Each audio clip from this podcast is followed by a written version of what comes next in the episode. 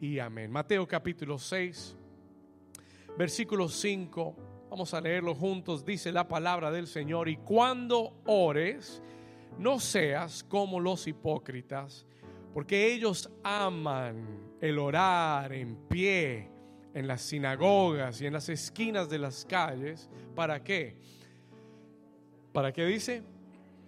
Para ser vistos de los hombres. De cierto os digo que ya tienen su recompensa. Más tú, versículo 6, cuando ores, entra en tu aposento y cerrada la puerta, ora a quién. Vamos, dígalo fuerte, ora a quién. A tu Padre que está en secreto. Diga, mi Padre está en el secreto. Y tu Padre que ve en lo secreto, ¿te qué? Te recompensará en qué? Esto lo dijo el Señor Jesús, tu Padre que te ve en lo secreto, te recompensará en público. Versículo 7, y orando no uséis vanas repeticiones como los gentiles que piensan que por su palabrería serán oídos. No hagáis pues no os hagáis pues semejantes a ellos, porque vuestro Padre sabe de qué cosas tenéis necesidad antes que vosotros le pidáis. Y la iglesia del Señor dice, amén. Dígalo fuerte y amén. Dígale a su vecino, hoy vamos a aprender. Dígale, hoy vamos a aprender principios poderosos de la oración. En el nombre de Jesús. Amén. Muy bien, puede tomar su lugar. You may be seated this morning. Sabe, este tema de la oración es uno de los temas más importantes para la iglesia. This is one of the most important subjects for the church. Y yo siento que a la misma vez es uno de los temas menos entendidos. Es uno de los más importantes, pero es uno de los menos entendidos y es uno de los menos practicados también. It is one of the least practiced disciplines in the church. Hace como unos tres años atrás, creo, hace como tres años atrás, el Señor al comienzo del año me llevó a dar una serie de enseñanzas acerca de la oración, concerning prayer. Y los últimos tres años me ha tenido todos los años refrescando este tema, refreshing refrescando y expandiendo este tema. Y yo le decía, Señor, pero eh, no, no habrá otro tema eh, que quisieras que toque mejor que este. Y el Señor me decía, David, todo depende de la oración. Alguien dígame algo. El Señor me decía, David, todo depende de la oración. Everything depends on prayer. Diga amigo, todo depende de la oración. Y, este no es un tema que podamos decir, ya aprendimos el año pasado, ya estamos listos. Believe me, it's not. Este es un tema que tú y yo necesitamos todos los años refrescar. We need to refresh every year. Necesitamos crecer en la oración todos los años y asegurarnos que año tras año nuestra vida de oración vaya creciendo. ¿Alguien dice amén a eso? E, esto no es, this is not a luxury item for the church. Esto no es un lujo para el creyente, esto es una necesidad para la iglesia. Diga conmigo, la oración es una necesidad para la iglesia. ¿Cuántos dicen amén a eso? Usted dice, pastor, ¿por qué? ¿Por qué? ¿Por qué Dios quiere llevarnos más profundo? Why does God want to take us deeper? Escúcheme acá, escúcheme acá, porque lo que Dios, pon atención a lo que le voy a decir las últimas semanas, the last weeks, desde el comienzo de este año, Dios nos ha dado unas palabras tan poderosas, tan tremendas de lo que Él quiere hacer en el 2022. ¿Cuántos recuerdan esos mensajes que Dios nos ha dado? ¿Sí? ¿Estamos acá? Hablamos de ese lugar, de esos lugares del 2022, orden y gobierno. año de esperanza, de ver lo que hemos estado esperando. Amén. ¿Estamos acá? Eh, vimos ese lugar llamado Ebenezer, el lugar de nuestra victoria. Amén. Y tantas palabras que Dios nos ha dado este año. Ahora, escúcheme acá. El Señor me habló y me dijo, mucho de lo que va a suceder depende de tu nivel de oración. A lot of what will happen in your life this year está directamente relacionado con tu nivel de oración. Hay personas que reciben la palabra, we receive the word, decimos amén, la creemos, la queremos, pero no hacemos lo suficiente en el lugar secreto para que esa palabra se manifieste en nuestra vida. No hacemos lo suficiente en nuestra vida de oración para que esa palabra se vuelva realidad en nuestra vida. Entonces, el Señor me habló y me dijo, lo que estoy por hacer en este ministerio y lo que estoy por hacer en la vida de la iglesia está directamente relacionado a tu vida de oración. La operación de Dios en la vida de un creyente está relacionada a su vida de oración. Y e, esto es la introducción. This is the introduction. I'm going to expand on this. Voy a expander en esto un poquito más. ¿Cuántos dicen amén?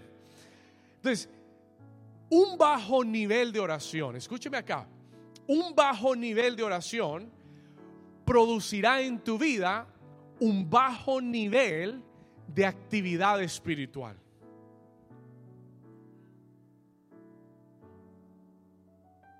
Un bajo nivel de oración produce un bajo nivel de actividad espiritual en tu vida. Escúcheme acá por un momento. Un bajo nivel de, y se lo voy a comprobar en la palabra. I'm going to prove it to you in the word. Y se lo voy a mostrar de la vida de Jesús mismo, from Jesus' life. Pero cuando la iglesia no ora y cuando la iglesia no tiene una vida de oración, carece de poder para enfrentar las circunstancias que vienen a su vida. Y por eso hay tanto cristiano derrotado. Por eso hay tanto cristiano deprimido. Por eso hay tanto cristiano negativo. ¿Por qué, pastor? Sencillo, porque no tienen una vida de oración. They have no life of prayer. Y cuando tu vida, en tu vida no hay oración, no hay poder. There is no power. Y cuando venga el enemigo, no tendrás cómo, estarás seco, vacío, no tendrás cómo enfrentarlo. Cuando venga la prueba, no, no tendrás nada para enfrentar la prueba. ¿Alguien está aquí todavía conmigo? ¿Ya se durmieron o están acá? Diga conmigo, principios poderosos de la oración. Ahora, ¿sabe cuál es mi oración? You know what my prayer is? Yo le estoy pidiendo a Dios que en las próximas semanas, y si usted quiere que su nivel de oración vaya creciendo, hoy es el fundamento, pero lo que Dios me dio para las próximas semanas van a radicalmente cambiar tu vida en el 2022. They will radically change your life 2022.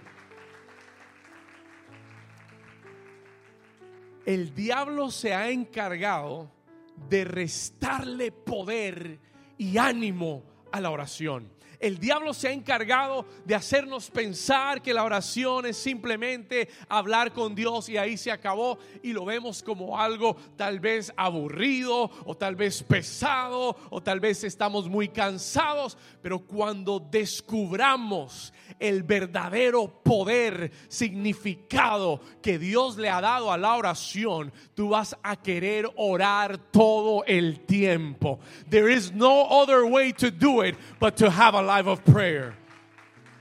Vamos, si usted lo cree, den un aplauso al Señor. Mi oración es que en las próximas semanas Dios avive tu vida de oración. Que tú encuentres en el lugar secreto la vida de Dios y el poder de Dios para continuar orando.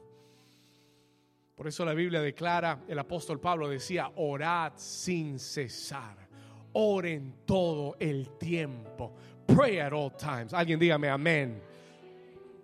Quiero comenzar hablándole de Jesús. Let me, let me begin today talking to you about Jesus. Si hay un ejemplo de oración en la Biblia, tiene que ser Jesús. It has to be Jesus. ¿Y sabe qué me impresiona? Que el mismo Hijo de Dios tenía una vida continua y constante de oración. Una de las cosas que Jesús más modela a sus discípulos es cómo orar, es cómo tener una vida de oración. Qué increíble comprender que el mismo Jesús, siendo Dios, necesitaba tener una vida continua de oración. Cuando yo leo los evangelios, yo me doy cuenta que Jesús oraba en la mañana y oraba en la noche. Me doy cuenta que oraba en el desierto y en la montaña. Me doy cuenta que oraba antes de hacer milagros y después de hacer milagros. Su vida entera giraba alrededor de la oración. Toda su vida giraba en, torno a la oración. Antes de escoger sus doce discípulos, la Biblia dice que subió al monte y oró toda la noche y cuando bajó sabía quiénes eran. He knew who they were. Alguien está aquí conmigo. El Hijo de Dios, the Son of God. Había algo que Jesús comprendía de la oración que la mayoría de los creyentes hoy no han entendido. Y es que el poder en nuestra vida viene de la presencia de Dios a través de la oración. La iglesia primitiva lo comprendió. La iglesia del libro de los Hechos, do you know what was their number one activity? ¿Sabe cuál era la actividad número uno de la iglesia primitiva? Adivine. La oración. ¿Sabe qué? Lea el libro de los Hechos. Lo que hacían más continuamente era orar. That's what they did continuously. Y todo lo que Dios hizo con la iglesia primitiva, todo fue cimentado en la oración. Rooted in prayer. ¿Cuántos dicen amén? Todo en la vida de Jesús, todo su ministerio fue respaldado por la oración. Ahora, le voy a dar un principio. Let me give you a principle. Si usted puede, anote esto. Esto le va a ayudar. This is going to help you. If you can, write this down. Este es un principio espiritual tremendo para tu vida. Anote esto, escriba esto. Minutos con Dios. Escriba esto, minutos con Dios. O vamos a ponerlo de esta forma. Let me write it to you this way. Hágalo de esta forma. Horas con Dios producen, producirán minutos con los hombres. Escríbalo y se lo voy a explicar. Escríbalo. Horas con Dios, hours spent with God, producirán minutos con los Pastor, ¿qué quiere decir eso? What do you mean, pastor? Entre más tiempo, escúcheme acá, entre más tiempo tú pases con Dios, menos tiempo tendrás que pelear y batallar con los hombres. Come on, somebody. Diga conmigo, horas con Dios, minutos con los hombres. Entre más tiempo tú pases con Dios, menos tiempo tendrás que pelear con los hombres. ¿Sabe, ¿Sabe cuál es el problema de la iglesia? Pasamos más horas con la gente y menos tiempo con Dios y nos toca batallar con la gente. Peleamos con nuestros hijos para que sean obedientes. Peleamos con nuestro cónyuge por las situaciones que hay en la casa. Peleamos con el jefe por las situaciones económicas y del trabajo. Pero gastas tus horas con ellos y no estás pasando tu tiempo con Dios. Y si invertieras esa ecuación y si comenzaras a ir a la presencia del Señor y a presentarle todos los casos que tienes con tus hijos, con tu cónyuge, con tu familia, con tu economía, con tu trabajo y comienzas a traerlos delante del Señor, entonces Él te daría el poder para salir del lugar secreto, ir a tu casa, ir a tus hijos y dos palabras va a resolver todo el problema. ¿Alguien está aquí todavía? Pastor, tengo un problema económico, usted no se imagina, estoy buscando tres trabajos, cuatro trabajos. Estás pasando horas con los hombres. Si entendieras el poder que Dios te ha dado en la oración, buscarías en la oración las respuestas a tus problemas y cuando salgas del lugar secreto tendrías el poder necesario para decir dos palabras que cambien toda la situación.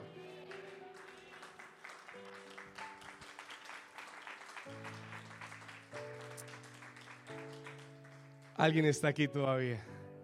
Vamos a decirlo una vez más, diga conmigo, horas con Dios Dígalo una vez más, diga, horas con Dios producirán menos tiempo de batalla con los hombres. Yo he visto esto una realidad en mi vida. This is a reality in my life. Yo he visto situaciones muy difíciles que yo no podía resolver, que yo no podía solucionar. Y la pregunta es, ¿para qué te angustias tanto si tú no puedes hacer nada? Te estás matando por algo que no puedes solucionar, en vez de llevárselo al Dios que todo lo puede y creer que Él te dará el poder y la fuerza para hacerlo y pasar tiempo con Dios te dará la solución a lo que estás batallando en tu vida. Vamos, el que lo crea, que le dé un aplauso al Señor. Diga conmigo, la oración genera poder. Prayer generates power. Diga una vez más, diga, la oración genera poder. El que ora es empoderado. El que ora es empoderado en la presencia de Dios, in the presence of God. Y después puedes salir del lugar secreto y puedes vertir ese poder en otras personas. Vaya conmigo al libro de Lucas capítulo 5 o anótelo en su Biblia y lo vamos a leer aquí arriba. Quiero mostrárselo de la vida de Jesús. I want to show you this from Jesus' life. Pastor, ¿y por qué nos está enseñando esto? Porque Dios quiere empoderarte en esta temporada. Porque tú has estado peleando batallas en tu fuerza y estás cansado. Y en vez de estar luchando con los hombres, deberías estar en la presencia de Dios, luchando con Dios. ¿No fue eso lo que le dijo Dios a Jacob? En esta, esta semana en el devocional aprendíamos que Jacob tenía un problema gigantesco con su hermano Esaú. Esaú había jurado matarlo porque le había robado la bendición de la herencia. Y la Biblia dice que cuando Jacob regresó a la tierra de su padre a encontrarse con, con Esaú, su hermano, Esaú le envió, escuche, Esaú le envió para recibirlo 400 hombres armados. Alguien diga, ay, ay, ay. ¿Cuántos entienden que Esaú había jurado matarlo y enviarle 400 hombres armados no era para darle una bienvenida eh, militar? ¿Cuántos dicen amén?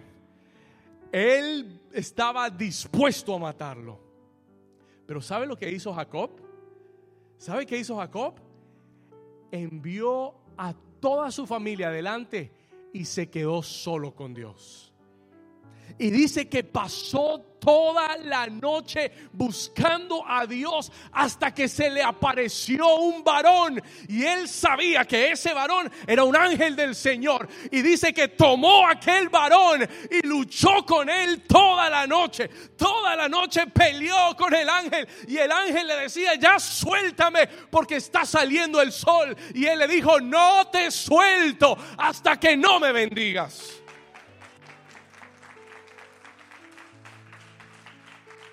Atención, atención. Y le pregunta el ángel a Jacob, ¿cuál es tu nombre? Le dice, me llamo Jacob. Y él le dice, no será más tu nombre Jacob. Ahora en adelante te llamarás Israel. Porque has luchado con Dios y con los hombres y has vencido.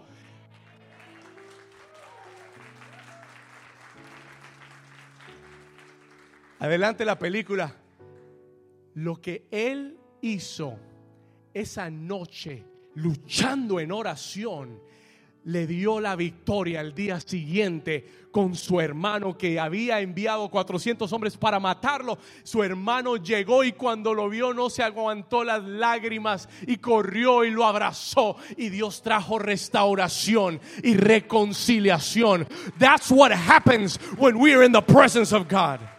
That's what happens when we are in the presence of God. Everything can change. Todo puede cambiar en un instante cuando estás en la presencia del Señor. Escúcheme bien porque yo oigo al Señor diciéndole a alguien en este lugar, tus hijos pueden cambiar en un instante que tú estés en la presencia del Señor. Oh, tu familia, tu situación familiar, tu crisis matrimonial se puede resolver en un instante en la presencia de Dios. Tu crisis económica se puede resolver en un instante en la presencia de Dios.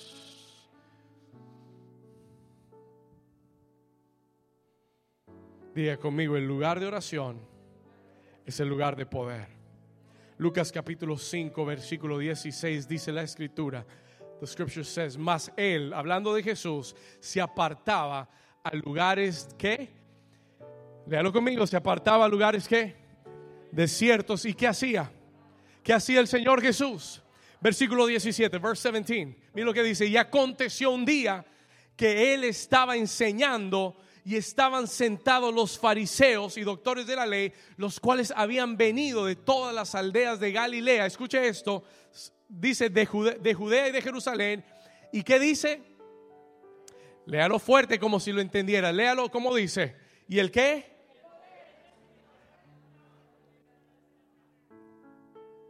Y el poder del Señor estaba con él. ¿Para qué?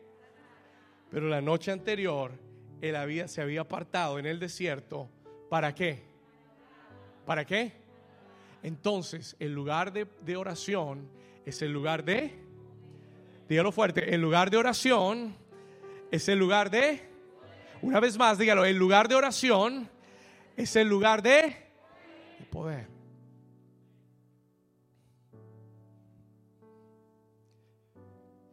Este es el deseo de Dios para la iglesia. This is God's desire for the church.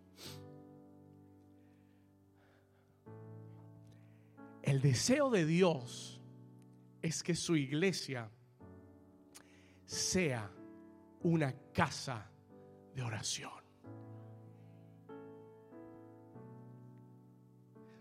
Ni siquiera una casa de alabanza, ni siquiera una casa de amor, ni siquiera una casa de, de, dádivas, de generosidad. Él dijo, mi casa será llamada casa de qué? Que cuando el mundo vea la iglesia, digan, esa es una casa de oración. Ahí esa gente ora hasta que el cielo se abre. La oración de esa gente es poderosa. Ellos oran y Dios oye. Alguien dice amén aquí. Ah, eh, escriba esta cita bíblica, Isaías capítulo 56, versículo 7. Por favor, write this down. Isaiah 56, verse 7. Look at what the scripture says. Isaías 56, versículo 7. Dios dice: Y los llevaré a mi santo monte, lo que quiere decir mi presencia, y los llevaré a mi presencia. ¿Y qué dice? Y los recrearé en mi casa de qué? en mi casa de oración. Escucha esto. Y sus holocaustos y sus sacrificios serán aceptos sobre mi altar. ¿Por qué? Porque mi casa, what does it say? Porque mi casa será llamada que dígalo fuerte, mi casa será llamada ¿qué? Para todos los pueblos. For all of the nations. Diga conmigo, New Season es casa de oración. Dígalo otra vez, diga, New Season es casa de oración. ¿Sabe qué es lo que me gusta de este versículo? Es, es la parte primera, es the first part. Vamos a retroceder la pantalla. Mira lo que dice. El Señor dice, yo te voy a llevar a mi presencia y te voy a recrear en mi casa de oración. Mire que Él dice, te voy a recrear. Diga conmigo, recrear. Esa palabra recrear es te daré gozo en mi casa de oración. Te daré gozo en mi presencia mientras que tú ores. ¿Sabe por qué? Porque cuando tú y yo practicamos la oración correctamente, dejará de ser una carga, dejará de ser un peso, dejará de ser una obligación y se convertirá en algo que en lo cual se goza tu corazón. Oh my God, I want my life of prayer to produce joy. Yo, mire, mire, mire, sabe, yo despierto en las mañanas y lo primero que pienso es, el Señor me está esperando. That's the first thing I think in the mornings. Yo digo, ah, ah, le voy a confesar, le voy a ser sincero. Hay mañanas que me levanto bien cansado y le digo, Señor, ¿será que podemos hablar más tarde? Y hay otros días que me despierto y digo, I can't wait. Me levanto con un cántico en mi espíritu. There's a song in my spirit. Y yo le digo, Señor, espérame que ya voy. Ahí voy, ahí voy. Espérame que tengo un cántico para ti. Wait for me. Y comienzo a meterme en la presencia del Señor. Y mi vida, y eso no lo hago los domingos, ni los sábados, ni los viernes. Lo hago lunes, martes, miércoles, jueves, viernes, sábado. Y mamá es mi testigo. Ella puede decirle, allá está esa música prendida en ese, en ese baño y ahí está David encerrado con el Señor. ¿Alguien está aquí conmigo? Y denle un aplauso fuerte al Señor, claro que sí.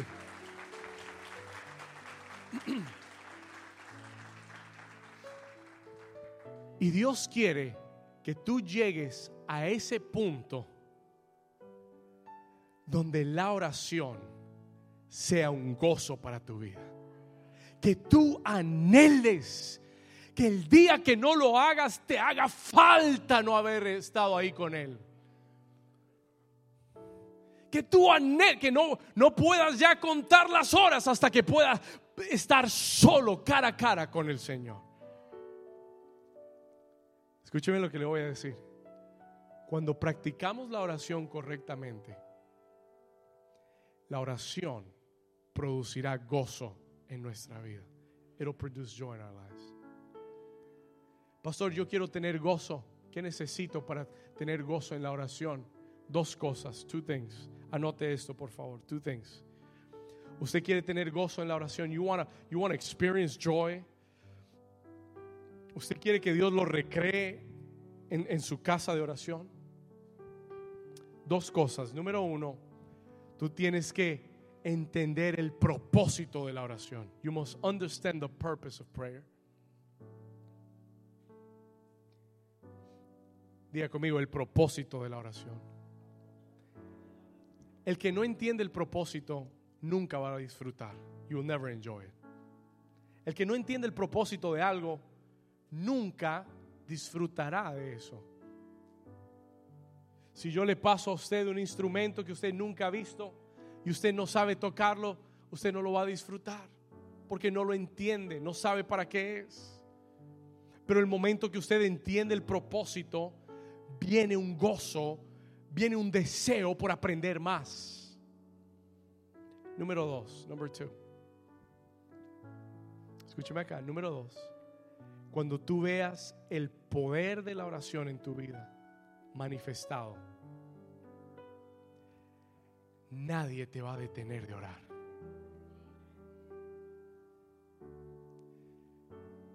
Let me tell you this. Le voy a decir algo de parte del Señor atención. Esta iglesia está por entrar. Yo le he estado diciendo, hay una primavera del Espíritu.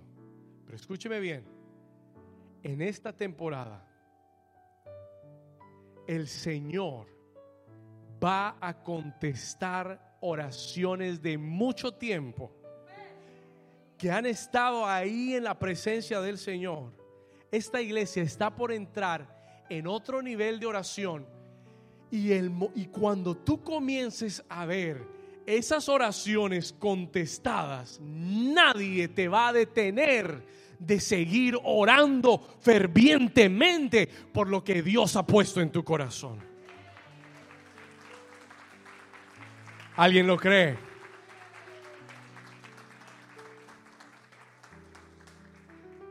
Cuando tú ves que algo funciona, tú dices, tú, mire, usted le da eso a todo el mundo, usted le pruebe lo que esta dieta sí funciona. Las otras no funcionan, pero esta dieta sí funciona. Y usted se lo da a todo el mundo. Y usted lo hace y lo practica. Y cuando usted, ¿cuánto se? Eh, y yo sé que es chistoso, pero escuche esto. Cuando una persona hace algo y le ve resultado, cuando una persona hace una dieta y a la semana pierde 10 libras, ¿sabe qué, ¿sabe qué sucede? You know what happens? Se motivan. ¿Cuántos saben que es verdad? Y ahora no hay nadie que lo pare. Nobody, tienen una motivación adicional. You've got extra motivation. Y tú lo haces con más ganas, con más ánimo. ¿Por qué? Porque sabes que sí funciona. Dígale al vecino, vecino, la oración sí funciona. Ahora, dígale al otro vecino, al que está más despierto, dígale, y en esta temporada Dios va a contestar tu oración. Vamos, dígaselo, dígaselo con fe. En esta temporada, God is going to answer your prayer, David. Dios va a contestar tu oración. Si usted lo cree, denle un aplauso fuerte. Vamos, denle un aplauso como, como alguien que cree que Dios responde oraciones. Quiero quiero contarte en esta mañana. I want to share with you this morning tres propósitos sencillos a la oración. Three simple purposes to prayer. Este es el fundamento. Y hoy, hoy le voy a dar estas tres cosas y terminamos. And we're going to finish. Pero quiero dejar en tu corazón estos tres fundamentos, estos propósitos fundamentales de la oración. Si tú vas a, a tener una vida de oración vibrante, Tú necesitas entender estos propósitos. Número uno, number one, escriba esto. Número uno, la oración es el medio para desarrollar una relación con Dios. El primer y más importante propósito de la oración, the first and most important purpose of prayer, es desarrollar a través de la oración una relación, una relación con Dios. El propósito más importante no es obtener lo que queremos, it's not to obtain what we want. El propósito más importante de la oración es desarrollar una relación con Dios. Por eso, en la oración del Padre nuestro, cuando el Señor Jesús enseña a sus discípulos a orar, les dice, cuando oren, ustedes van a decir, Padre nuestro. Diga conmigo, Padre nuestro. Antes de ese momento la gente no oraba al Padre. Le oraban a Elohim, al Dios Todopoderoso, al Eterno, a El Shaddai, a Jireh. Pero Jesús viene y dice, no, no, no, no. Él no quiere ser solamente tu Dios. Él quiere ser tu Padre. Y el poder de la oración surge de la relación. Escuche esto con atención. El poder de la oración surge, nace de la relación que tengas con papá. That's where the power comes from. el que no tiene relación no puede tener poder.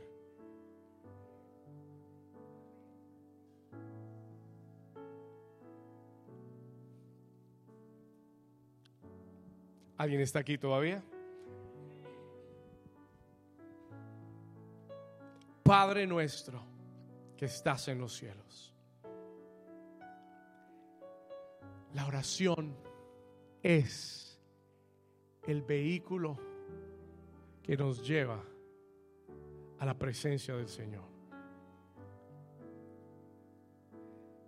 Una oración que salga de tu corazón, no con palabras grandes y ¿sabe qué, me, qué he aprendido yo a través de los años? La oración que Dios más ama es la oración que sale de mi corazón. Yo puedo decir palabras de la Biblia y sacar y sonar como un diccionario bíblico. Pero en el momento que simplemente le digo, papá, aquí estoy. No sé qué decirte, pero tú conoces mi corazón. Señor, háblame. Señor, si, si le has fallado, tú le dices, perdóname, Señor. Aquí estoy, soy como el barro. Soy débil, soy frágil. Pero tú me entiendes, porque tú me formaste, Señor. Y cuando tú comienzas a abrir el corazón, Él comienza a poner atención. Y su presencia comienza a, comienza a descender ahí donde estás. Y tú lo sientes, tú lo sientes, tú sientes que algo llena tu corazón. Y es tan rico que tú no te quieres ir. Es tan sabroso estar ahí que las horas se convierten en minutos. Y tú miras y tú dices, no puede ser que ya pasó una hora. Escúcheme, la oración es el vehículo que nos da acceso a la presencia del Señor para poder tener una relación íntima con Él. Pastor, ¿de qué otra forma puedo yo hacer una, tener una relación con Dios? De ninguna otra forma. La única forma de tener relación con Dios es a través de la oración. Por eso el que no ora no conoce a Dios. No puede conocer a Dios. Por eso el que no tiene una vida de oración no puede tener relación con Dios. Por eso el diablo lo que más quiere es robarte de tu tiempo de oración. Por eso el diablo se opone a que tú tengas tiempo de intimidad con Dios y tiempo de oración. Mire, usted haga cualquier evento en la iglesia, llega todo el mundo, haga una reunión de oración. Pastor, no me sonó la alarma. Me quedé dormido. Se me pinchó la llanta del carro. No pude llegar. El perro se comió, se me comió la Biblia. ¿Cuántos han oído esa? Padre Santo, se le metió el diablo al perro. ¿Cuántos dicen ay, ay, ay? usted, usted, usted propóngase, purpose in your heart to pray, propóngase orar y usted va a ver cómo todo se le pone en contra para que ore. Esa mañana se levantó cansado. Esa, esa mañana no le soló la alarma. Esa mañana ocurrió lo que usted no, nunca le había ocurrido. Why? ¿Por qué? Porque el diablo detesta, odia una persona que ore y que esté conectada a la presencia del Señor. El diablo se opondrá a una iglesia que ora. El diablo se opondrá a un creyente que ora. ¿Por qué? Porque ahí tú te relacionas con Dios. Porque ahí eres empoderado por Dios. Porque ahí tú recibes los planes del cielo para tu vida. Por eso Jesús dijo en el libro de Mateo capítulo 26, versículo 41, Jesús le dijo a sus discípulos, velad y orad para que no entréis en tentación. El diablo sabe que quiere destruirte. Dios sabe cuánto el enemigo quiere destruirte, meterte en la tentación. Pero Jesús dijo, si velas orando, si estás continuamente en la oración conectado con tu Padre, no entrarás en la oración. Porque dice, el espíritu a la verdad está dispuesto, pero la carne es débil. Y hay que aprender a sacrificar la carne. Hay que domesticarla, hay que, hay que enseñorearse de la carne. Y cuando ella no quiera orar, tú tienes que decirle, carne mía, óyeme bien, es tiempo de orar. ¿Usted sabe cómo sacrificamos la carne? Así. ¿Sabe cómo es que matamos la carne? Forzándola a hacer lo que no quiere hacer para Dios. Así se muere tu carne. Así es que sacrificamos nuestra carne. Cuando tú quieres seguir durmiendo, pero tú sabes que Dios te quiere en el lugar secreto y tú te agarras a ti mismo y te llevas al lugar secreto y comienzas a orar, ahí tu carne muere. That's where your flesh dies. Y el que no ora tiene su carne bien viva es movido por su carne. El que no ora es movido y cae fácilmente en la tentación. El que no ora ya tiene, ya le abrió una puerta al enemigo para que lo venza en su vida. ¿Cuántos dicen amén? Pero el que se mantiene en oración va a vencer la tentación. Dígalo conmigo, diga, el que se mantiene en oración va a vencer la que? La tentación. Número dos, segundo propósito. We're getting there. Vamos acá. Escriba esto, segundo propósito. ¿Cuántos están aprendiendo algo hoy? Come on, this is going to change your life. Esto va a cambiar tu vida en el nombre de Jesús. Número dos, número dos. ¿Sabe, por, ¿Sabe cuál es uno de los propósitos más importantes de la oración? Escríbalo. La oración nos prepara para la segunda venida de Jesús. La oración nos prepara para la segunda venida de Jesús. ¿Cuántos creen que Jesús viene por segunda vez?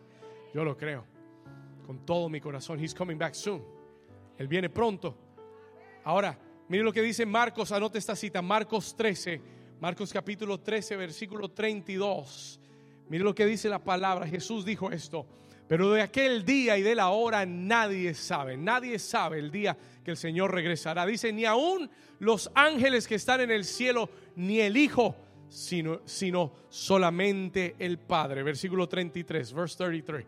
Mirad, que dice, velad y qué, orad. Porque no sabéis cuándo será el tiempo. ¿Qué dijo Jesús? Tienes que ¿qué? velar y orar. El que no ora está espiritualmente dormido. El que no ora está espiritualmente dormido. Y Jesús dijo, cuando yo regrese, yo voy a regresar por los que están despiertos. Mire lo que dice el versículo 36, verse 36. Vamos ahí, versículo 36. ¿Cómo dice? Para que cuando venga de repente, ¿qué dice? Oh my goodness. Para que cuando venga de repente, porque nadie sabe ni el día ni la hora, pero que cuando el Señor regrese, te halle despierto en oración ese hijo, esa hija tiene una vida de oración. ¿Alguien dice amén? La oración nos mantiene espiritualmente despiertos. La oración nos prepara para la segunda venida del Señor Jesús. Quiero mostrarle un versículo más, Lucas 21, 36. Luke chapter 21, verse 36. Look at what it says. Lucas 21, 36.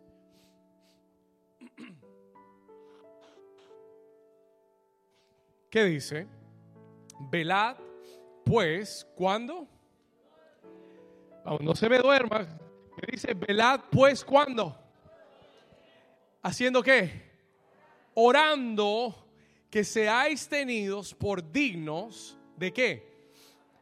De escapar de todas estas cosas que vendrán y de estar en pie delante del Hijo del Hombre. Jesús dijo, estén despiertos como en todo tiempo orando que seáis tenidos por dignos de escapar todas estas cosas que vendrán. ¿Cuántos dicen amén? Estaba leyendo un artículo ayer. I was reading an article yesterday. es un artículo financiero y hablaban de todos los impactos que ha tenido la pandemia económicamente. Y ellos decían en el artículo, decían, nadie sabe, nadie sabe qué impactos aún tendrá. Estamos comenzando a ver el impacto, económico, pero nadie sabe hasta cuándo, ni qué más iremos a ver por lo que sucedieron en esos dos años de pandemia. Pero ¿sabe lo que el Señor Jesús nos dice acá? Cuando tú velas y oras, y cuando tú estás despierto en oración, el Señor dice, yo te voy a librar de las cosas que están por venir a la tierra. Ese es uno de los propósitos de la oración, mantenernos despiertos y el día conmigo, el Señor me liberará. Diga, el Señor me librará de lo que ha de venir a la tierra. En el nombre de Jesús. ¿Cuántos dicen amén? Número tres, number three. Aquí vamos a terminar. We're going to finish here. ¿Cuántos, ¿Cuántos están aprendiendo de la palabra hoy? Esto es pura Biblia. Amén. Esto se llama cristomicina. Pura Biblia. Amén.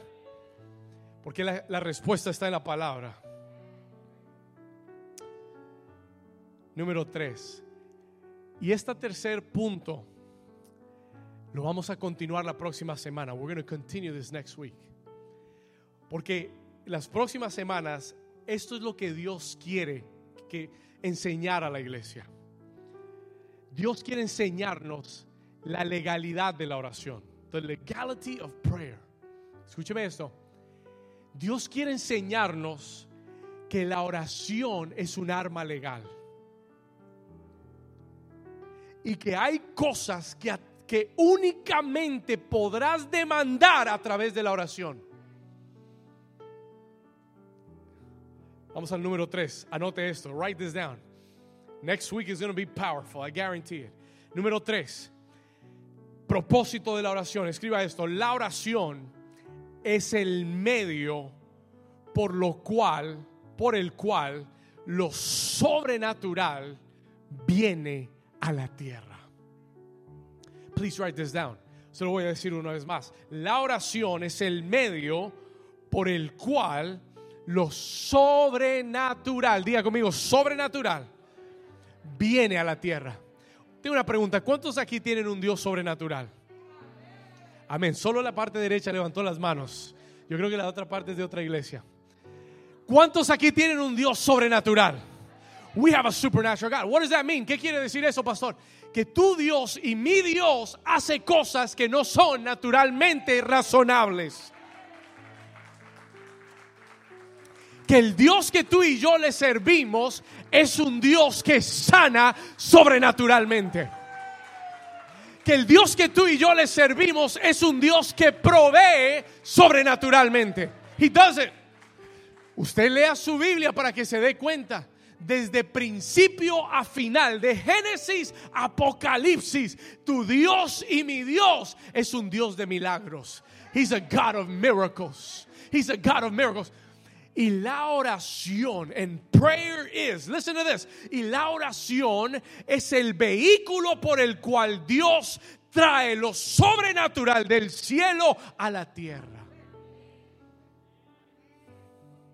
Por eso una iglesia que ora siempre será una iglesia poderosa. Por eso una iglesia que ora es una iglesia que avanza y que crece. Por eso una iglesia que ora es una iglesia que ve milagros en su vida. Y yo estoy determinado en este año a ser una casa de oración. Porque lo sobrenatural va a suceder en este lugar. God has already done it.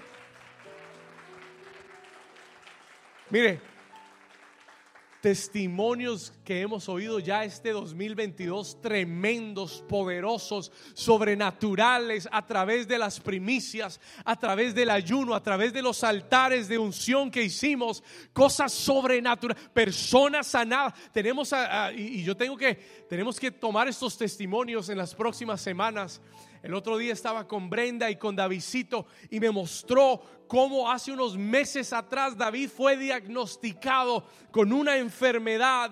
Eh, ¿Cómo es el nombre de la enfermedad? Moluscus contagioso y prácticamente tenía, tenía ronchas o, pepitas en todo el cuerpo, en todo el cuerpo, llenando su cuerpo. Y el doctor le dijo, esto toma mínimo un año en desaparecer del cuerpo del niño. Y la única forma es pasar un año o hacerle una cirugía donde tenemos que anestesiarlo. Y en el altar de unción, durante ese tiempo de ayuno, yo, eh, dirigido por el Espíritu Santo, le dije a la iglesia, y muchos lo hicieron en fe y fueron sanados. Le dije a la iglesia, tome el aceite y póngaselo en su cuerpo y declare ahora la palabra de sanidad. Ella lo hizo y al día siguiente las manchas habían desaparecido. ¿Alguien está aquí? Diga conmigo, Dios de milagros. Tengo a Nelson que me llamó el otro día y me dijo, pastor, tengo que contarle lo que Dios hizo a través de las primicias. Le creí al Señor. I, believe God.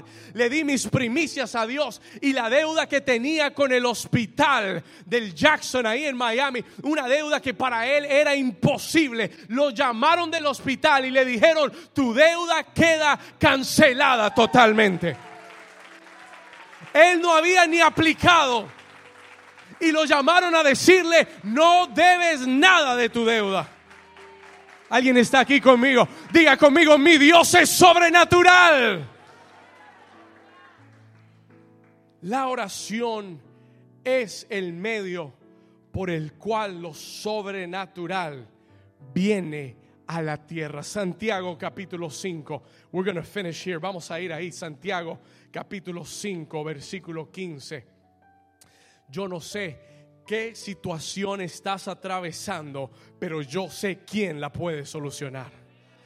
Santiago capítulo 5 versículo 15, escúcheme, dice la palabra del Señor, léalo conmigo, dice, y la oración de fe salvará a quién. Vamos, léalo otra vez, diga, la oración de fe, ¿la qué? La oración de fe salvará a quién? Al enfermo y el Señor lo que lo levantará y si hubiere cometido pecados le serán qué cosa perdonados. Versículo 16, confesaos vuestras ofensas unos a otros. ¿Y qué, ¿Y qué debemos de hacer? Orad unos por otros. ¿Y qué sucederá? Para que seáis sanados. ¿Por qué? Porque la oración, léalo fuerte, diga, la oración eficaz del justo Dígalo otra vez, la oración eficaz del justo puede mucho. ¿Sabe lo que quiere decir puede mucho? Quiere decir tiene mucho poder. La oración del justo eficaz tiene mucho poder. It has so much power tiene tanto poder que el versículo 17 dice, verse 17 says, versículo 17 dice que Elías, que era un hombre sujeto a pasiones semejantes a las nuestras, dice, oró fervientemente. ¿Qué hizo Elías? ¿Cómo oró? Dice que oró fervientemente, escuche, para que no lloviese y no llovió sobre la tierra por tres años y seis meses. Escuche esto. Y volvió a orar, versículo 18, y oró otra vez. Y el cielo dio lluvia y la tierra produjo su fruto. Alguien que le diga gloria a Dios, aleluya.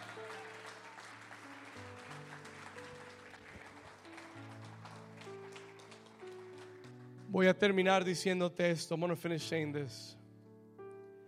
Hay una dimensión de la oración que muy pocos creyentes han tocado. Hay muchos que se quedan con la oración religiosa. Padre nuestro que estás en los cielos, santificado sea tu nombre. Venga a nosotros tu reino, hágase tu voluntad en la tierra como en el cielo. Amén. Gracias, Señor. Diez veces. Hay otros que no lo hacen así, pero nosotros comenzamos leyendo. Jesús dijo esas vanas repeticiones, esas, esa vana palabrería, no tiene poder. Hay otras, otras personas que son más cristianos, más cristianoides, pero hacen oraciones express Padre, gracias por este día. Gracias porque tú me amas. Gracias porque yo soy tu hijo. En el nombre de Jesús. Amén. Más tarde hablamos. Y así se van.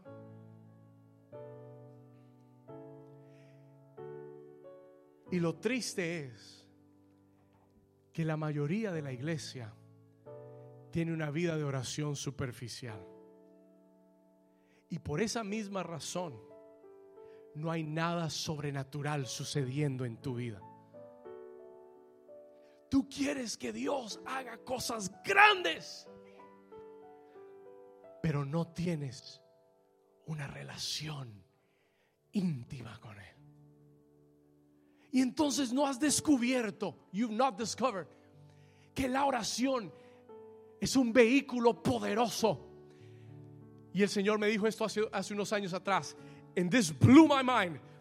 El Señor me dijo, David, la oración es una moneda de dos caras. It is a, it is a coin with two faces. El Señor me enseñó esto hace unos años atrás. Me dijo, la oración es una moneda de dos caras.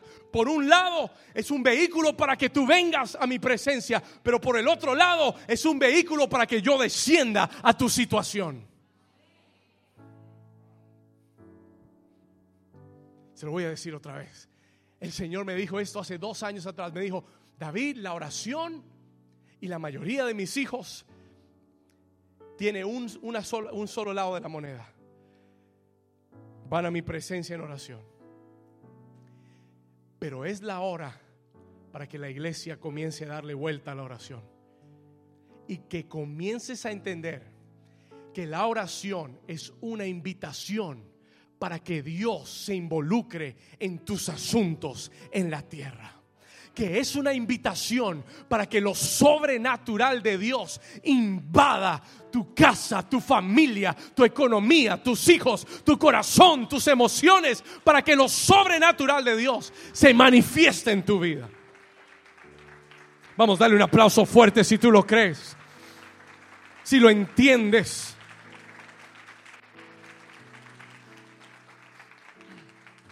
El Señor me habló y me dijo, cuando tú entras en intimidad conmigo y tú comienzas a escuchar mi voz y ya no eres solo tú hablándome, sino que me oyes a mí hablarte, yo voy a revelarte mis planes. Yo voy a revelarte mis propósitos para tu vida. Y es ahí donde dejamos de orar nuestra voluntad. Porque ahí en el lugar secreto, tú puedes llegar pidiéndole a Dios lo que tú quieras.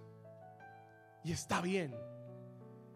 Pero es posible que Dios te comience a hablar y comience a decirte, David, ora mi voluntad. Alinea tu oración a mi voluntad. Por eso en el Padre nuestro Jesús dijo, venga a nosotros tu reino y hágase tu voluntad en la que tierra como es en él. Tu oración es una invitación para que Dios se meta en tu vida. Le voy a contar algo que mucha gente no sabe. Esto vamos a entrar la próxima semana. We're going get into this next week. Dios nunca entra a ningún lugar a la fuerza. Por eso dice Apocalipsis que Él está a la puerta y Él llama. Así opera Dios. Y la Biblia declara que Dios le dio la tierra por dominio al hombre. Muchos no van a entender esto, pero la próxima semana se lo voy a explicar mejor. Escúcheme. Dios le dio la tierra al hombre para que el hombre se enseñoreara de ella. Y todo lo que Dios hará en la tierra será a través de los hombres. Y por eso Dios está buscando en la tierra una iglesia que entienda su voluntad y que ore para que su reino venga a la tierra y para que su voluntad se haga aquí como es en el cielo. Wow.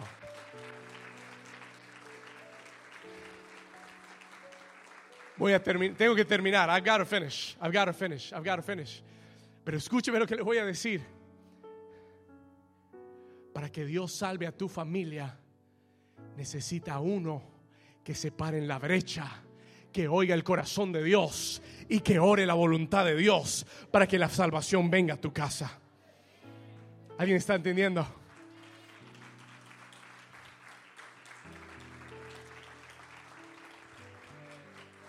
Yo recuerdo ser un niño de 13 años.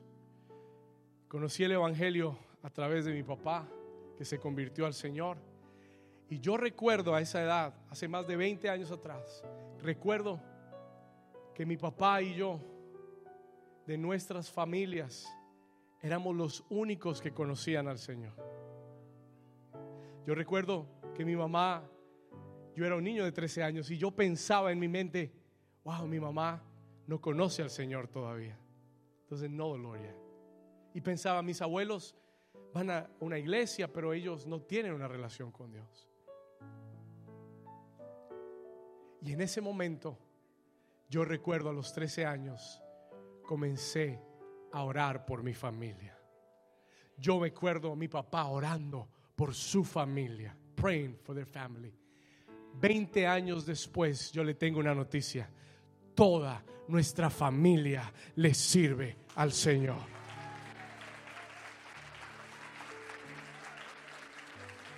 Mi mamá es una pastora ahora. Mis abuelos en Colombia aman al Señor. Mis primos, mis tíos sirven a Dios. Están conectados en línea ahora mismo con lo que Dios está haciendo en este lugar. Todos le sirven a Dios. All of them ¿Sabe por qué? Porque alguien oró la voluntad de Dios en la tierra y Dios dijo, sí, yo quiero que tu casa sea salva. Sí, yo quiero que tu familia me conozca. Sí, yo quiero que tu matrimonio sea restaurado. ¿Cuántos dicen aleluya? Vamos a darle un aplauso fuerte al Señor. Give the Lord a strong hand clap. La oración eficaz del justo puede mucho. Ponte de pie con nosotros. Stand to your feet with us. La oración eficaz del justo puede mucho.